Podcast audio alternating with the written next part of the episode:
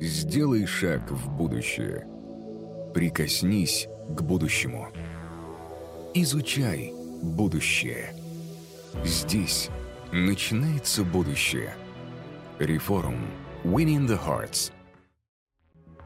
Ну что, друзья, нам пока сложно понять, насколько сильно технологии и общество влияют друг на друга. Но социологи уверены, это абсолютно точно двусторонний процесс. Простой пример. Приложения для видеоконференций существовали и раньше, но до 2020 года их использовало от силы, ну, наверное, процента 2 компаний. Когда началась пандемия, они стали необходимы для удаленной работы, и ими начали пользоваться практически все, кто работал из дома. А сейчас уже никто не хочет возвращаться в офис, потому что все на своем опыте увидели и поняли, как это классно, удобно и эффективно. Получается, что если бы не внешний контекст и не запрос общества на то, чтобы чтобы продолжать работать даже в таких условиях, платформы для видеоконференций не распространились бы так широко. Но и технологии меняют наше поведение и структуру общества не меньше. Наверняка вы слышали о клиповом мышлении.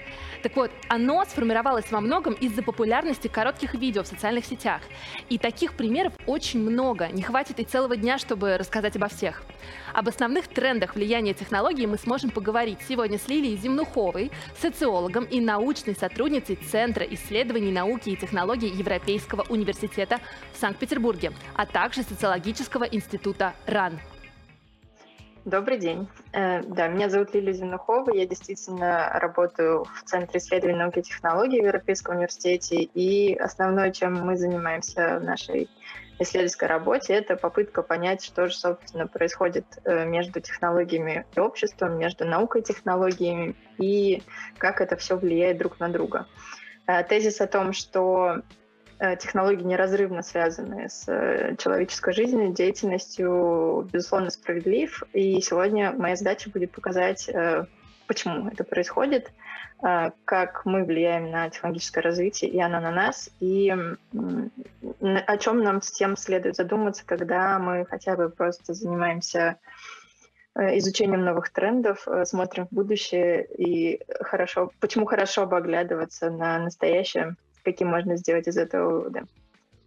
Вот примеры того, что происходит с технологиями, когда мы, например, не уделяем достаточно внимания на этапе дизайна или разработки. Э, это несколько примеров э, из аналитического отчета The State of AI, положение сферы развития искусственного интеллекта, а, где 2018 года, где мы наблюдаем а, классические, если не сказать эм, симптоматичные истории о том, что идет не так в технологиях, когда они сталкиваются э, с человеческим поведением. Эм, на вопрос э, SEO поисковики на первой странице результатов картинкам дают белых мужчин. Вы можете это проверить самостоятельно. Google распознавал на, на момент 2017 года, маркировал некоторых темнокожих людей как горилл. Камеры распознавания лиц э, не всегда хорошо распознают азиатов. Э, технология speech to text, э, которая отвечает за транскрибирование голоса, не очень хорошо распознавала женские голоса. И так далее. Таких примеров довольно много. И они говорят о том, что на каких-то этапах разработчики и пользователи могут не учитывать э, контекста, с которым сталкиваются технологии, и каким-то образом отражать либо существующее положение дел, либо то, э, то каким образом э, технологии находят свою, э, свои данные, обрабатывают их и выдают такие результаты. Почему вообще все это происходит? Почему нужно задаваться вопросом о том, что именно идет не так с технологиями и какое в этом всем, какую роль в этом всем играют и инженеры, и пользователи, и э, не инженеры, не разработчики. Э, мы и будем разговаривать об этом. Э, частично ведущие уже упомянули о том, что технологии — это такое топливо развития современного общества, но они бы не были таким топливом, если бы не получали э, источник для э, своей энергии, своего развития именно из общества, а общество — это то, что пронизано культурными традициями, то, что вопреки темпам развития технологий в определенном смысле тормозит развитие технологий и отражает или вынужденно сталкивается с теми консервативными взглядами, стереотипами и убеждениями, на которых потом технологии обучаются и которые потом технологии воспроизводят. Исследователи, социальные исследователи технологий регулярно защищают мысль о том, что технологии всегда будут быстрее, чем э, общество со своими консервативными, культурными, э, социальными и другими правилами жизни. И технологии будут отражать лишь, лишь часть того, что пользователи хотели бы видеть и реализовывать через них, но при этом именно то, что отражает технологии, оказывается часто камнем преткновения для разработчиков с тем, чтобы э, убедиться в том, как именно технологии должны или не должны работать. Э, упоминалось, упоминался этический, социальный аспект развития технологий в, в введении к этой нашей части, поэтому мы о нем особенно поговорим. Э, технологии, к сожалению, не становятся э, с теми же темпами более этичными и социально а, адаптируемыми, чем это хотелось бы разработчикам и пользователям. Но что происходит с технологиями, так это их э, многофункциональность, многозадачность, э, потребность в постоянном обновлении. Это не значит, что сами технологии обновляются без участия пользователей. Пользователи тоже вынуждены постоянно обучаться и становиться в определенном смысле Эм, более адаптированными к технологиям, чем раньше.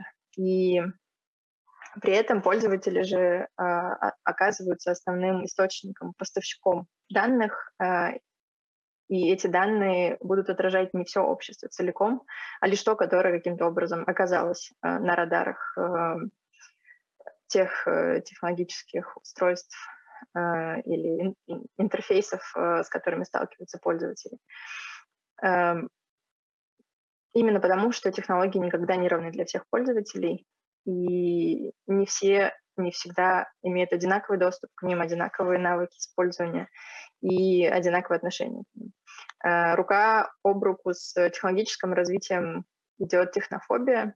Это эм, отношение э, людей к технологиям, которое сопровождается страхами в отношении того, эм, как и каким образом будут влиять на обычную повседневную жизнь те технологии, с которыми сейчас взаимодействуют люди. Это страх э, порабощения э, людей э, со стороны технологий, это страх, который просто сопровождает непонимание, глубокое непонимание того, как они работают и какой эффект могут оказать на простую обычную человеческую жизнь. Исследования показывают, что технофобия сильно коррелирует с полом, возрастом, образованием, а также когнитивными способностями э, людей. Поэтому и, и технофильские, и технофобские настроения мы тоже можем увидеть э, в разных контекстах и от разных пользователей. Почему технофобия усиливается с развитием технологий? Потому что э, технологии становятся все менее заметными для людей и, и делают пользователей все более зависимыми от э, своей функциональности. Мы не очень заметили, как за последние 15-20 лет технологии очень сильно встроились в нашу повседневную жизнь. Э, и вот даже сейчас, проводя этот форум и общаясь э, с, невидимым, с невидимой аудиторией, можно вполне легко предположить, что что-то может пойти не так, звук пропадет, картинка исчезнет, что-то еще.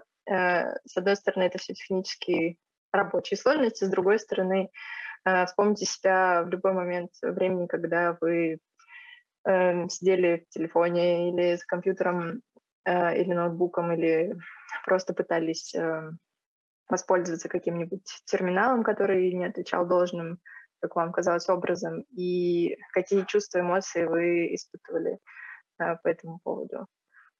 Эм, пользователи все менее понимают, что вообще происходит с технологиями, как они устроены, Э, как они на них могут повлиять и какой объем данных о них собирается. Давно ли вы задавали себе вопрос о том, э, как много информации вы оставляете с помощью своих девайсов э, в интернете вообще и у компаний, которые собирают о вас информацию.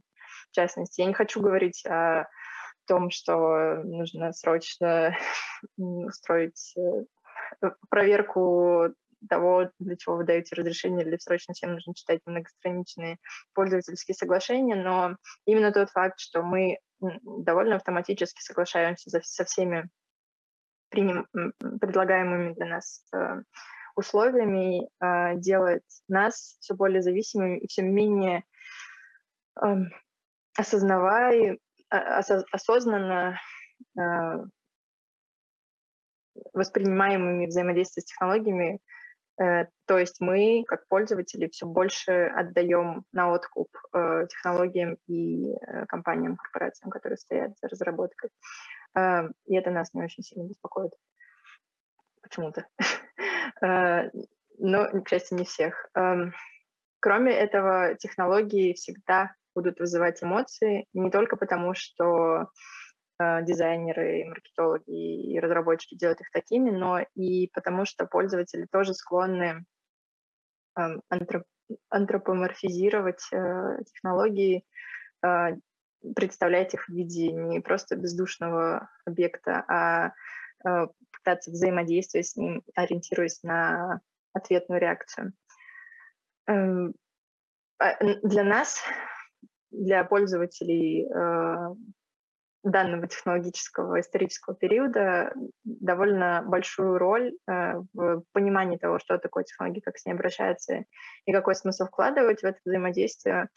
Э, большую роль сыграли писатели-фантасты и э, те, кто сейчас довольно активно поднимает вопросы взаимодействия с технологиями и потенциального и реального будущего а, вы либо сталкивались э, с классической научной фантастикой, либо смотрели сериалы вроде «Черного зеркала» или э, «Жизнь, смерть, любовь, роботы», не помню, как точно называется сериал. В общем, любой, эм, любое э, художественное эм, отражение того, что происходит с технологиями, вполне себе влияет на то, как мы потом воспринимаем наше взаимодействие с технологиями, нас как пользователей, и в дальнейшем пытаемся э, предполагать, э, прогнозировать наше будущее. Мы можем легко слушать о том, какие возникли новые открытия, чего достигли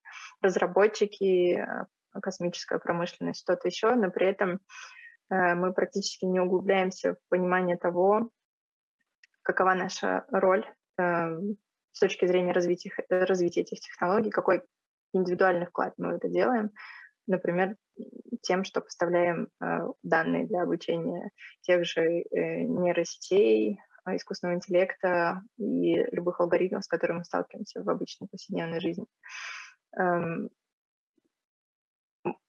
Эм, при этом, если речь заходит о том, чтобы э, выявить какой-то социальный эффект э, от развития технологий, чаще всего эти вопросы сводятся к, либо к фантастическим сценариям э, с крайними вариантами развития событий, э, либо с попытками художественного философского их осмысления. А социальные исследователи технологии пытаются еще э, приземлить эти идеи э, в настоящее, в контекст настоящего, поскольку именно сейчас мы можем видеть уже э, эффекты, как на слайде, который я показывала первым. Э, Еще в 1964 году у Станислава Лема в своей технологии э, довольно жестко была сформулирована идея о том, что эм, невозможно просчитать социальное развитие общества и каким-то образом квантифицировать его и внедрить в, в разработку технологий, тем самым заменить какие-то части общества или решить все социальные проблемы и тем более рассматривать технологии как э, замену каких-то социальных проблем. Э, я бы сейчас добавила, что нужно сначала хорошо бы разобраться с тем, э, что мы пытаемся цифровизировать, квантифицировать, автоматизировать, прежде чем заниматься этим. И предположить заранее, какие, с какими последствиями мы можем сталкиваться. И в этом смысле научная фантастика очень неплохо пред, предлагает э, взглянуть на то, каким может оказаться будущем, если мы принимаем те или иные решения в контексте технологий. Инфраструктурные, политические, регуляторные, повседневные. И э, хорошо бы задумываться об этом не только регуляторам или философам, но и э, простым пользователям, э, поскольку то, каким образом мы индивидуально выбираем и разговариваем даже о своем пользовательском опыте, э, формирует наше осознанное пользовательское поведение. А здесь есть цитатка небольшая из «Черного зеркала», из одной серии из «Черного зеркала», где жена погибшего мужа э, решила воссоздать его э, копию на основе тех данных, которые он оставлял э, в своей жизни, и в какой-то момент понимает, что э, что-то идет не так, что это не полноценная реплика, по-моему, серия так и называется, реплика, э, неполноценная реплика ее мужа, и э, тем самым по, эта серия, мне кажется, пытается нам показать ограничения э, в отношении технологий, наших ожиданий, в отношении того, как мы вообще рассматриваем технологии, какие вопросы они действительно могут решать или помогать решать, а какие нет. Эм, но технофобия, как я упоминала, сопровождает процесс э, человеческого развития с самого начала, э, потому что любое, любое вмешательство технологий в а, в повседневную, профессиональную, а сейчас уже, мне кажется, практически все аспекты жизни, а, неминуемо будут ставить вопрос о том, где, а, где будет проходить граница ответственности технологий и граница эм, автономного принятия решений. Какую часть жизни вы готовы доверить технологиям, что вы готовы делегировать или не готовы делегировать пользователь, э, не пользователь, технологиям как пользователь, где вы хотите оставить контроль за собой, насколько вы готовы наделить субъектностью э,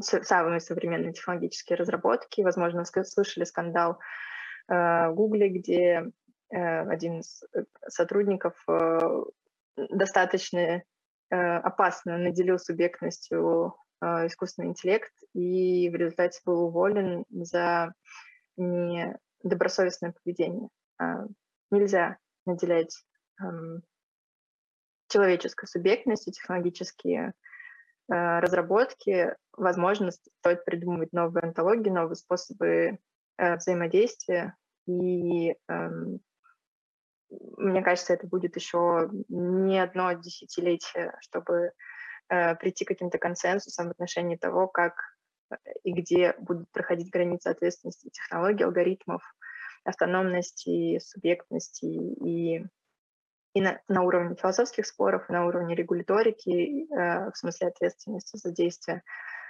э, и на уровне пользовательских э, решений.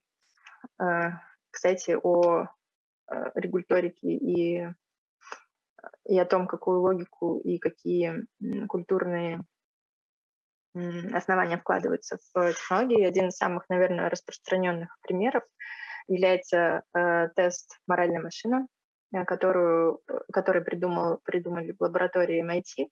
Эм, изначальная задача была в том, чтобы эм, предоставить людям, обычным пользователям, возможность ответить на вопрос, что должна делать э, в определенной ситуации э, машина, беспилотный автомобиль.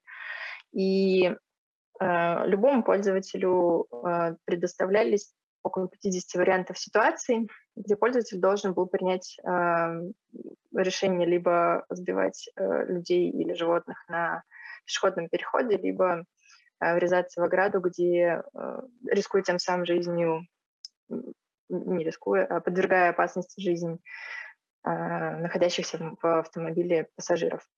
Ну и, соответственно, базовая идея состояла в том, что две базовые идеи состояли в том, что, во-первых, эм, пользователи могут принять рациональное решение о том, чья жизнь важнее, например, доктора или преступника, беременной женщины или старушки, э, ребенка или собаки, и э, тем самым расставить э, приоритеты с тем, чтобы потом можно было зашить эту логику в, в алгоритм беспилотного автомобиля. Вторая базовая идея, которая здесь закладывалась, стояла в том, что логику этических решений, в принципе, можно эм, автоматизировать, квантифицировать, то есть как если бы можно было составить универсальную модель. Этот тест был запущен в 2015 году, сайт, а в 2018 году вышла первая разгромная публикация, после которой э, и, и в процессе, и после тест подвергался гигантскому количеству критики, э, поскольку выяснилось, что э, во всем мире люди голосуют по-разному на одни и те же вопросы э, люди отвечают по-разному в зависимости от культурных традиций, в зависимости от каких-то предпочтений индивидуальных, в зависимости от, на самом деле, большого количества факторов, которые не всегда позволяют даже рационализировать собственное решение. И это абсолютно категорично исключило идею того, что таким образом можно аутсорсить этические вопросы и универсализировать их и э, универсализировать до такой степени, чтобы сделать их э, единственно правильными. Э, разработчики тестирования и другие и, и дальнейшем критики этого теста пришли к идее о том, что невозможно таким образом принимать решения, которые можно было зашивать как э, универсальные, изначальные или правильные э, в, этических, э, в этической сетке.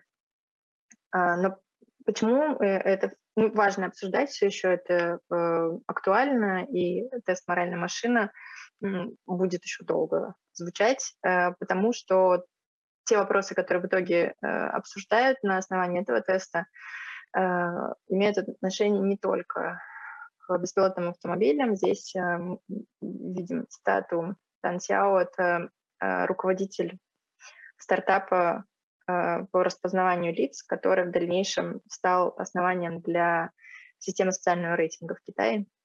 Мне кажется, это очень большая проблема, э, которую мы видим в цитате, э, это попытка снять с себя ответственность, социальную ответственность за разработки. Эм, потому что в конечном итоге, поскольку технологии производятся, э, развиваются не в вакууме и распространяются на всех людей, имеют очень серьезные, абсолютно э, действующие социальные последствия, э, нельзя разрешить разработчикам эту ответственность себя снимать. Эм, технология — это не про разработ... заработок э, — это про то, каким образом этот заработок может не вредить при этом э, разным гру- группам населения. Э, что же делать в такой ситуации? Сейчас будет очень краткая справка о том, как, какого уровня и какой глубины вообще проблематичности нужно иметь в виду и почему а, разработчики самостоятельно не смогут справляться с задачами контроля, контроля социальных эффектов технологий. Например, есть задача понимать, как мы видели тоже на первом слайде, понимать про то, откуда вообще берутся байсы, смещения, почему технологии становятся некорректными, почему они работают не вполне, не вполне отражают то, э, те феномены, которые мы хотели бы видеть, или отражают те ошибки, которые мы, с одной стороны, понимаем, почему они возникли, но с другой стороны, не понимаем, почему их нельзя было предотвратить. Например, гендер. Это довольно сложная тема, я очень поверхностно по этому пройдусь. Если кому-то будет интересно, потом пишите мне, я пришлю ссылки на релевантную литературу. Например, гендерная идентичность, казалось бы, что с ней сложного, а с ней все сложно, потому что э, э гендер — это то, что имеет свое проявление и на уровне повседневной жизни в виде идентичности, как правило, фоновой, э, и в организациях. Мы сами того не э, осознавая оказываемся в предопределенных именно гендерными, э, гендерными отношениями, правилах и поведении. Отсюда, например, а, мы увидим все еще в 2022 году разницу зарплат э, порядка 30% э, мужчин и женщин на тех же самых позициях. И мы увидим это и в неформальных правилах, и в практиках даже корпоративной коммуникации. Э, и в обществе мы тоже постоянно с этим сталкиваемся, об этом не принято говорить, часто неприлично, и это всегда эм, подвергается какой-то критике, но тот момент, когда любые, любая форма проявления неравенства обнаруживается, мы увидим э, неравное распределение ресурсов э, и сами споры, которые будут свидетельствовать о том, что э, есть культурные убеждения, на которых, собственно, базируются а, наши повседневные выборы и в обычной жизни, и в профессиональной жизни, и на уровне даже законодательства. Как следствие гендерного неравенства можно говорить а, а, как э, одном из следствий гендерного неравенства можно говорить о статусном неравенстве, которое тоже неразрывно связано с любыми формами э, смещения расовыми, возрастными, образовательными, э, гендерными, опять же, и разными другими статус э, основаниями, по которым мы можем смотреть на, на э, дискриминацию. Э, как работает эта система? Э, у нас есть убеждения, которые сидят далеко, глубоко внутри, которые с молоком матери впитываются э, с самого детства. Они определяют наше поведение, наши повседневные выборы, особенно если этот выбор довольно автоматический, что делать, что не делать, что хорошо, что плохо этот же, эта же координационная система формирует ожидания в отношении других людей и их поведение, а когда этих данных становится много, то мы будем видеть э, такие систематические проявления ожиданий. Э, мы увидим и, и продолжаем видеть, как, например, недопредставлены женщины, недопредставлены а, меньшинства разного рода, совершенно исключены или практически исключены уязвимые группы, любые эм, формы инвалидности. Это все, что оказывается в категории ненормального, и поэтому мы не будем в первую очередь предполагать о том, что э, именно эти статусные группы будут влиять, не статусные группы будут влиять на принятие решений, в том числе и технологических. Э, и такие различия, конечно, быстро трансформируются в неравенство а, и закрепляются в том, а, какие, с какими данными потом работают технологии, как вообще эти технологии выглядят, эм, как разрабатываются интерфейсы, кто вообще принимает участие в разработке интерфейсов э, и имеет доступ к принятию технологических и нетехнологических решений. Э, это очень короткая, очень маленькая такая поверхностная справка о том, э, что все сложно в социальных эффектах, в социальной системе, которая стоит, очень сильно стоит за э, на бэкграунде, на фоне разработки, технологической разработки. И эм, тоже меня порадовало упоминание о том, что технологии становятся все более этичными и социально ориентированными. Э, как раз во многом потому, что есть э, критически независимые институты, которые э, помогают высветить эти проблемы в развитии технологий. И вот, например, в, еще в 2017 году, сейчас уже больше, чаще, независимая исследовательская ассоциация AI Now предлагает у них на самом деле 10 рекомендаций, но я выписала 5 из них, которые ориентированы как раз на работу со смещениями, а, что нужно обязательно заниматься, если, если вы делаете технологии для всех, то нужно их делать для всех и заниматься тем, чтобы включать наименее доминирующие, наиболее уязвимые группы э, людей и данные о них в разработку, изначальный дизайн э, технологий и баз данных, на которых обучаются алгоритмы э, искусственного интеллекта, нейросети, все что угодно. Потому что э, узкотехнический подход склонен все упрощать и сводить э, какие-то сложные феномены, вот как вы сейчас могли увидеть со статусным гендерным э, неравенством, в очень какие-то простые схемы. Э, это не так. В обществе так это не работает. Э, нужно обязательно учитывать мнение тех, кто меньше всего представлен а, в разработке и в данных, а, обязательно изучать не только тренды и прогнозы, но и смотреть на частные веяния, какие-то отдельные редкие случаи, потому что часто именно они оказываются groundbreaking, что называется, то есть меняют вообще принцип разработки и основания для последующего принятия технических решений.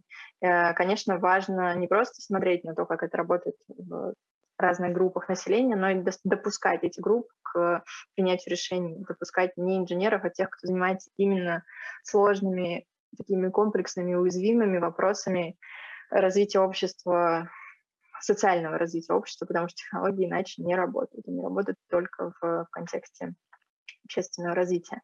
Э, и следить, конечно, за тем, чтобы э, это все было этично э, и следовало каким-то стандартам. Надо сказать, что стандартов этических еще нет, они в процессе разработки. Вот только несколько примеров компаний, которые создали у себя этические комитеты еще в 2018 году. Э, тут нет компаний, которые сейчас нельзя называть, но они там тоже есть. Э, забегая вперед, скажу, что парочка этических комиссий уже распалась, потому что они не смогли внутри себя договориться о принципах принятия этических решений. Э, но, тем не менее, тот факт, что эти комиссии появились, очень важен хотя бы в том смысле, что показать, как, как важно поднимать эти вопросы, даже если на них сейчас нет ответов. Их нужно изучать. Таким образом, в оставшиеся полминуты я расскажу, что нужно делать всем разработчикам э, и пользователям, и тем, кто неравнодушен в отношении социальных эффектов технологии, это не учить матчасть, как раз ее и так уже хорошо знают, а заниматься э, взаимодействием, нахождением общего языка с социальными учеными, которые лучше понимают про общество, чем разработчики. Э, воспитывать критическое мышление и практиковать рефлексию нужно абсолютно всем, и разработчикам, и пользователям, и задавать себе вопрос, куда идут данные, что с ними, э, и как вы конкретно влияете на технологические э, прорывы. Изучать риски, предусматривать последствия, безусловно, это то, что нужно обязательно делать всегда во всех случаях, во всех ситуациях. Как я уже упомянула, нужно обязательно общаться с уязвимыми группами, например, в качестве представителей НКО э, профильных, с тем, чтобы получать как можно больше фидбэка от них. Тогда вы будете максимально этичными, открытыми, инклюзивными и учиться на чужих ошибках, то есть заранее смотреть на то, кому что удалось, а кто что систематически игнорирует э, из компаний, из разработок, э, из э, дизайна интерфейсов и делать э, так, чтобы охватить всех тех, кто остался неохваченными. Спасибо за э, внимание незримой аудитории. Сделай шаг в будущее. Прикоснись к будущему. Изучай будущее. Здесь начинается будущее. Реформ. Winning the Hearts –